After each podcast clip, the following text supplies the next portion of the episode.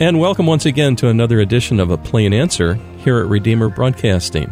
I'm Dan Elmendorf. On the phone line with us today is Dr. Paul Kengor, professor of political science at Grove City College, executive director of the Center for Vision and Values, and it's a think tank policy center. He's also visiting fellow at the Hoover Institution on War, Revolution, and Peace at Stanford University. Dr. Kengor, it's an honor to have you on with us again. Well, Dan, I always enjoy doing your show. Thanks. um, I just want to say this up front, and that is uh, Redeemer is nonpartisan. But what we do, often do, is we'll talk about issues um, because we believe that the scriptures apply to all of life. It was Kuyper who said there's not a square inch in the whole domain of our human existence over which Christ, who is sovereign over all, does not cry mine. And so we kind of act that out here at Redeemer, and issues are important to us. And so at times when we talk about an issue, uh, it may sound like we're being partisan, but we're really not.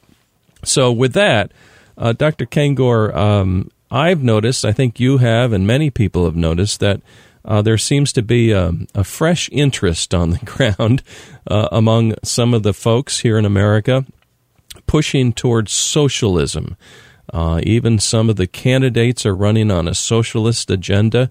And um, have you noticed this? And uh, what do you make of it all? Well, I've noticed it for quite some time, Dan. It, has been going on increasingly, increasingly more common in recent years. And um, yes, I don't, I don't want to be partisan either, but a very, very clear matter of fact point here is that there's a particular party. It's called the Democratic Socialists of America.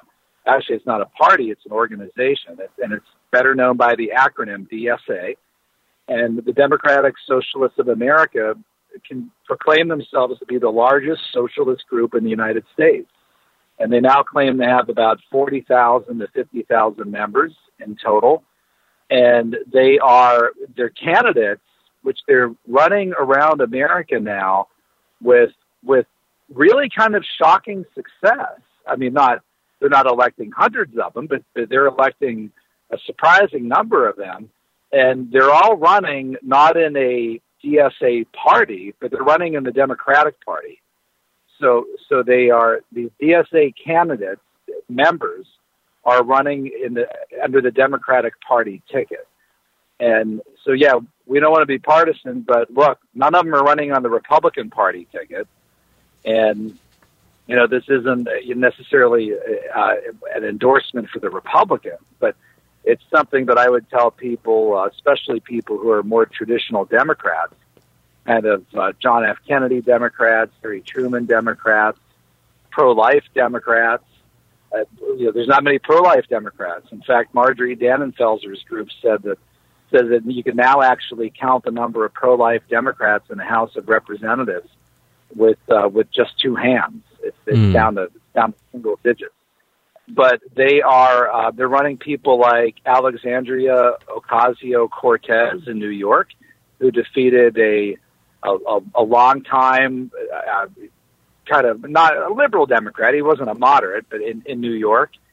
And in my neck of the woods in western Pennsylvania, we have two candidates, Summer Lee and Sarah Innamorato, who are on their way to the Pennsylvania State House. They're going to be they'll be sworn in in a few months, and they're running unopposed. They don't even have Republican opponents. They defeated traditional Democrats in Western PA, the Costa boys. These are their cousins, well-known kind of political family. Um, you know, it, Italian, um, you know, Italian Catholic Democrat family in Western PA. They lost to Lee and Innamorato, who are members of the DSA chapter in Pittsburgh, which only has 600 members. That's it.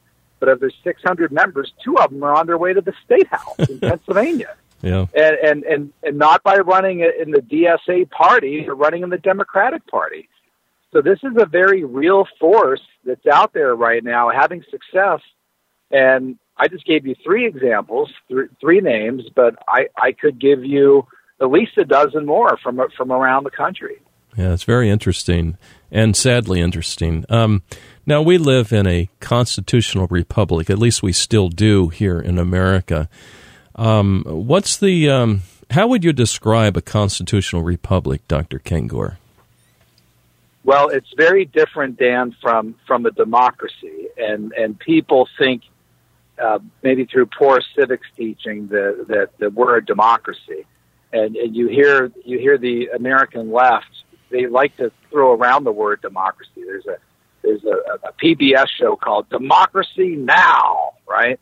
And you know, Vladimir Lenin even wrote about the importance of democracy, if you can believe that, in his in his classic The State and Revolution. So what's meant by the radical left in democracy is, is usually a very general, almost vague statement that has something to do with the masses and the grassroots and the little guy and mobilizing. And it, it's not what most Americans think of when they think of democracy. What, what we really are, we are indeed a constitutional republic. We have, we have a representative republic. We, we don't have people wake up every morning and go to their computers and 300 million of them vote on the latest bills that are being proposed. We, we elect representatives, elected representatives, 435 of them in the House, 100 of them in the Senate, 535 altogether in Congress.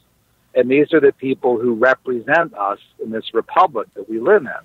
So we have a representative republic. And like um, you know, Ben Franklin famously said, when he was uh, famously approached by a woman in a story that doesn't appear to be apocryphal after the Constitutional Convention, and, and she, she said, "What have you given us?" and and his answer was, "We've given you a republic, madam, if you can keep it." Yes, if you can keep it, and and I I think that's here we are in 2018, and it's probably a pretty good question. You know, can we be, can we keep it? And maybe even a better question is, can we really, can we continue to be entrusted with it in a responsible way, in, in the way in which the American founders initially envisioned? Yes. You know, I, I got to admit, I did something I've never done before this morning in preparation for our little talk today. And um, today we're talking with Dr. Paul Kengor. And dear listener, perhaps you're you're uh, interested in what he's got to say, just imagine yourself uh, kind of sitting with Dr. Kengor, maybe in his car, uh, driving from a seminar, perhaps back to the college, and you have the privilege of listening to uh, Dr. Kengor as I try to ask him a few questions. But but today, um, I I actually you're not going to believe this. I actually went to the website of the Communist Party USA. And I thought, mm-hmm. I what, do that all the time, unfortunately. Yeah. yeah. What are the issues that these folks care about? And um, I was shocked, and yet I guess I'm not too shocked that on every issue, uh, it's the issues that I'm hearing from uh, the socialists who are running to try to control our, our country. Uh, everything from yeah. gun control to hating Brett Kavanaugh, um, opening our doors to illegal immigrants, uh, pushing for food stamps, uh, no coastal drilling, free college for everyone, uh, the, it's a long list. I wrote them, uh, many of them down, including Target's bathroom policy, allowing men with dysphoria to use women's bathrooms, et cetera, et cetera. Right. Um, and I'm thinking, wow, this is quite shocking. There's very little difference between the Communist Party USA and uh, the modern day socialists. Well, you, and I think you're being too charitable there. You're being, you, I know you're being careful. You don't want to be partisan, but uh, it's almost an identical platform to the Democratic Party. And and I, I would anybody listening who's offended by that just do this: type in John Bachtell. Now Bachtell is the the president, the general secretary of Communist Party USA, and his last name is spelled B A C H T E L L. John Bachtell. And go to, well, among others, his his 2016 uh, party platform speech and it is one long, giant, ringing endorsement with no apologies, hiding nothing for Hillary Clinton and against and against Donald Trump. And it is absolutely and utterly indistinguishable from the Democratic Party platform. And and there's a number of reasons for that. One, they, they just happen to agree with it, but also Communist Party USA, and you probably notice this, Dan, very rarely do they uh, refer to themselves as communists. They'll refer to themselves throughout the website and their house organ, People's World, the successor publication to the Daily Worker, does this as well. They refer to themselves as progressives. Again and again and again. Progressive, progressive, progressive. And you go there and you see very little, uh, or comparatively very little, uh, what you would think would be traditional Marxist ideas like wealth redistribution, taxes, workers' rights. That's all up there. But far more, they're talking about culture, LGBTQ. In fact, they, they add an I and an A to it. They actually, at People's World, that they now use the acronym LGBTQIA. And for the unanointed, the I is the I is for intersex, and the A is for asexual. Wow. So they've added that to the LGBTQ group. And the very latest that I've seen, because apparently that's not quite good enough and that doesn't cover all the 71 different gender options on Facebook today, they're now using the, the acronym LGBTQIA plus. plus. So, so the plus can basically cover everyone, including people who are quote unquote gender fluid, who can who can swap their genders daily and even hourly. So they didn't want to discriminate against the gender fluid. So they have them covered as well too. So you see there a kind of a cultural Marxism rather than the classical economics class-based Marxism. And it, and it's just very generally left wing, kind of far left. And, and, and, and to, to be totally candid, Marx and Engels wouldn't even recognize it. Oh, that's interesting. I, I, yeah, they would go to this and they'd say, "What? What is? What's this? Gender? um, yeah, yeah, same-sex marriage? Gay marriage? What, what is this? What is this?" Now they they would they would say, "Well, I must commend you. We we wanted to quote unquote abolish the family as well." Uh, yeah, we wrote about this in the Communist Manifesto in 1848, but uh, people tried to have us arrested for it. We didn't think we'd ever find a way that we could do it, but wow, you found a way that you could do it.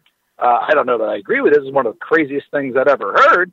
But um, uh, wow, you've you've accomplished the objective that we've sought out to do. Uh, yeah, you're, you've figured out a way to redefine it. Congratulations. Yeah, in the news um, just recently too. Uh, you know, we see a lot of uh, bullying going on. I remember during the Obama administration, uh, they were very much against bullying.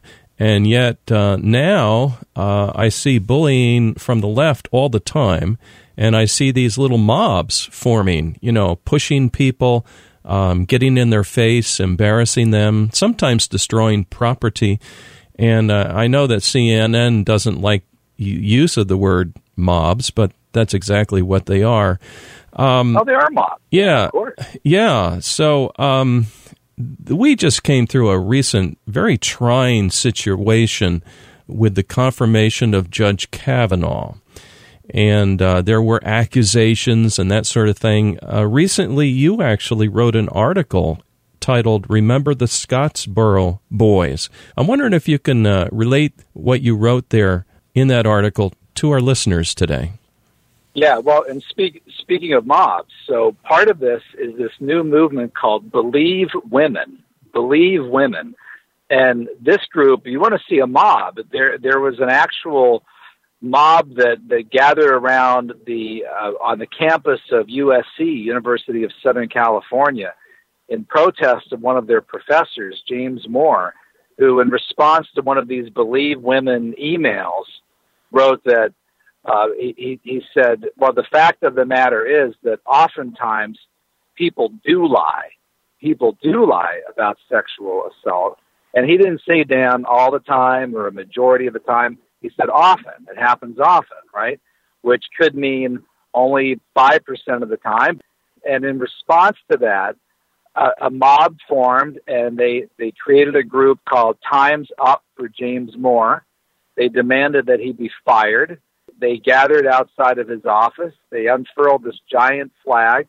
It said, it said, believe all sexual abuse survivors. And that's, that's their new mantra all of a sudden. But as I as I pointed out in that Scottsboro Boys piece, the left needs to remember some of their favorite morality tales here. I, I mean, they've been teaching in their universities for years the case of the Scottsboro Boys, where you had nine African American boys in the South who were accused of gang raping two white women, Ruby Bates and Victoria Price, in 1931. And and Price and Bates, this this went to trial. A lynch mob had formed in Paint Rock, Alabama, at a train station to to take these boys to take justice into their own hands. They were gonna they were gonna lynch them on the spot.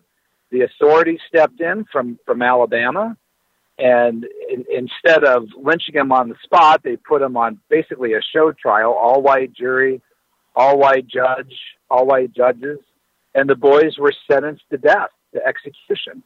And a number of different things happened. A retrial took place in 1933 and one of the two women, Ruby Bates, said, "Hey, I lied. I lied. This this didn't this didn't actually happen." It turned out that the that the two women were not innocent lambs, but but were apparently prostitutes, and they were afraid of being arrested for you know quote unquote commerce across state lines, which could be a federal crime because they were traveling on a train. But but the the moral of the story here is that is that these these two women both lied, and in the course of lying, they almost got these nine African American boys hung, executed. And liberals have been teaching that in, in our colleges for 60, 70 years.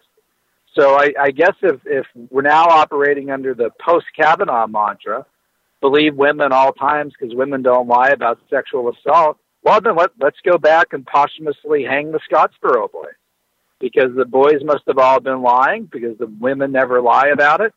So um, all nine of them, nine out of nine, were guilty. Is this really the standard that the political left wants to operate under? I doubt it. I think they're just operating under it right now, Dan, because it's a handy tool getting people like Brett Kavanaugh. We're trying to get them. Yeah, I think you're exactly right. Uh, today we're talking with Dr. Paul Kengor, and we're coming at some of the issues of our day from a biblical perspective. Um, you know, we have the scriptures that tell us that um, you shall have no other gods before me. Uh, they also tell us to honor our father and mother, that we should not commit adultery, that we should not kill, we, we shall not steal. Uh, it's wrong to covet. Uh, thou shalt not bear false witness against thy neighbor. And uh, there's other um, case laws, the general equity of which would tell us that uh, you got to have some evidence here when you're making an accusation.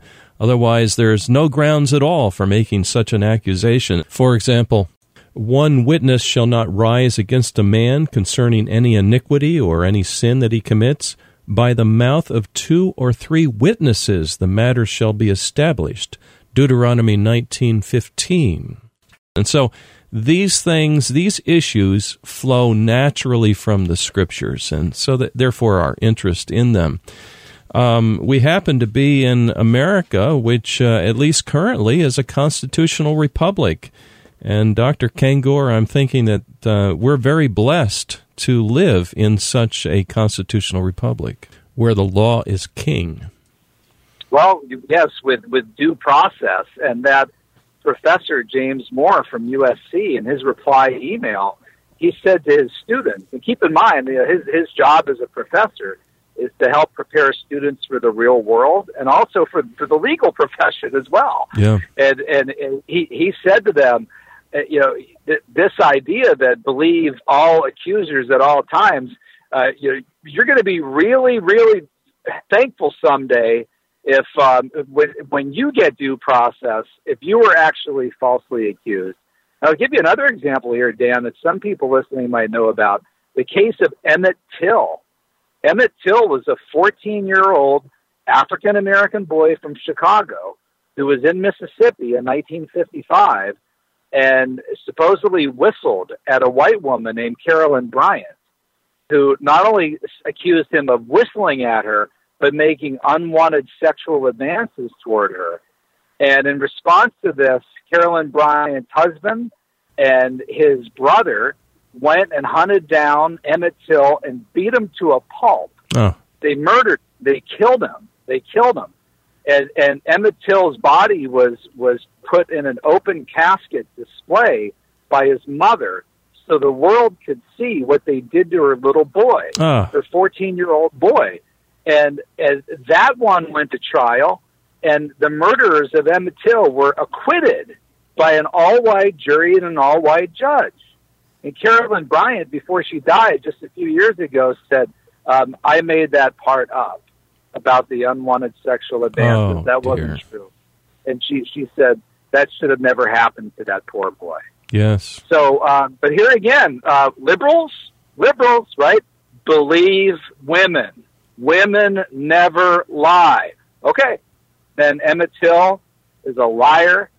Carolyn Bryant wasn't. And is that what you want to go by? You really want to do this? You Yeah. really want to do this? And the answer is no, they don't. They're just again stuck in the emotionality of the moment.